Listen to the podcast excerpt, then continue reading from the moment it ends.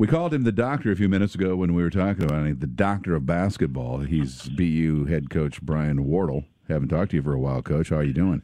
I'm good, thanks, guys. Let me tell you something. Let, not, let, me tell you something. I would not say that about me. Put it that way. Let me tell you something. I'm down. I went. I had the opportunity to be in the Dominican Republic last week, and I'm literally in the airport. And Yvonne and I are streaming that game against uh, Belmont yeah. on the phone, yeah. and it's hard to. People look at you when you yell a lot in the airport. It was exciting. it was exciting. Oh my gosh, what a game! No, it was a good win, and you know we had a couple tough losses to them last year by a point and two, and and our guys were pretty determined to come out and and and play better and, and play well, and we definitely did that offensively.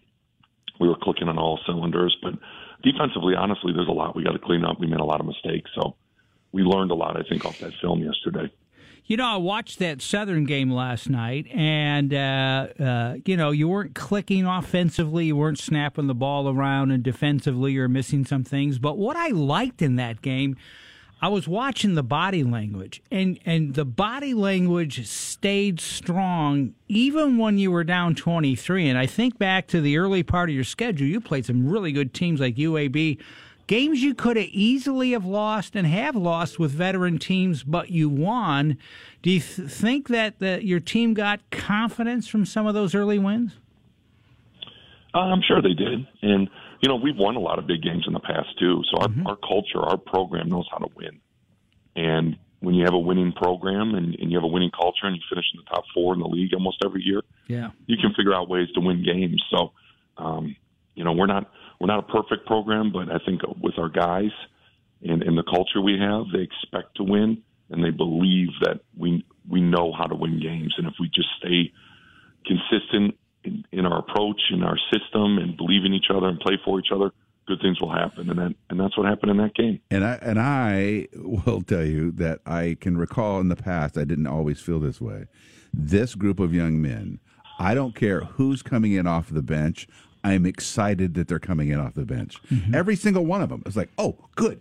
That guy, I'm not even going to name names. That guy's coming in. This will be good because everybody has had a, a a spot in this season so far, and they bring energy. Where they bring their energy to that that the court. It's yeah. amazing to watch. Yeah, the, I mean, we don't have any energy vampires on the bench, um, not anymore for sure, and not in that locker room. This is a very connected group, a very positive group um, that believes in each other and, and, and wants each other to succeed. And that is big. I think what you're saying is huge. In order to win, you've got to have that type of um, energy every day, that type of connected group in the locker room, and and we definitely have that. But we also know, like we're, I'm a very re- realistic person. We're you're only as good as your last game in this business. Sure. Um, and anyone can get you if you don't come in ready to play and ready to execute at a high level, especially in our league this year. So we're we're you know we're, we humble up pretty quick the next day, and, and and I think we're if we stay with that approach of just trying to get better and stay humble and hungry, you know, good things can happen for us. Real quick, uh, uh, Connor Hickman. I'm not saying this whole win streak is because Connor Hickman returned. He's a big part of that. But his, because Duke Deen's just on fire, and and and, and Hannah's just improved so much, and Kyle Thomas is giving you energy. But someone talked to Connor Hickman's dad, I think it was during the Evansville game, and they said when he was off, he got to sit and watch the game. And his dad said since he uh, came back, the game's kind of slowed down for him. Yeah, for sure. I mean that that can happen a lot of times when players get injured, and um, you know you, you take it, you see it from a coach's perspective too. He's sitting right next to me and you could tell he was getting frustrated in some games about the mental mistakes and not paying attention or not listening very well. And those are the things, you know, you just look at them and say, you correct those. You know, you can talk about them now, but when you're on the floor, you can help us with all this. And, and he's definitely done that. And there's, a, there's the stats on the stat sheet when it comes to a player, and then there's just winners, guys that know how to win, yeah. that make winning plays, but just make winning plays in the locker room, on the bench, in the huddles, winning talk uh, winning attitude, uh, winning toughness. That's what Connor has. Murray State tomorrow, game time six o'clock. Uh, pregame five thirty-five. Dave Snell, Chad Klein, Coach Wardle. We got to go to news. News fun to watch. What was that?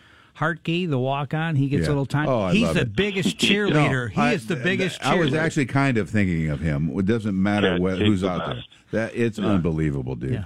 Uh, congratulations on the last couple, but as you say, it's always the next one. So that's tomorrow.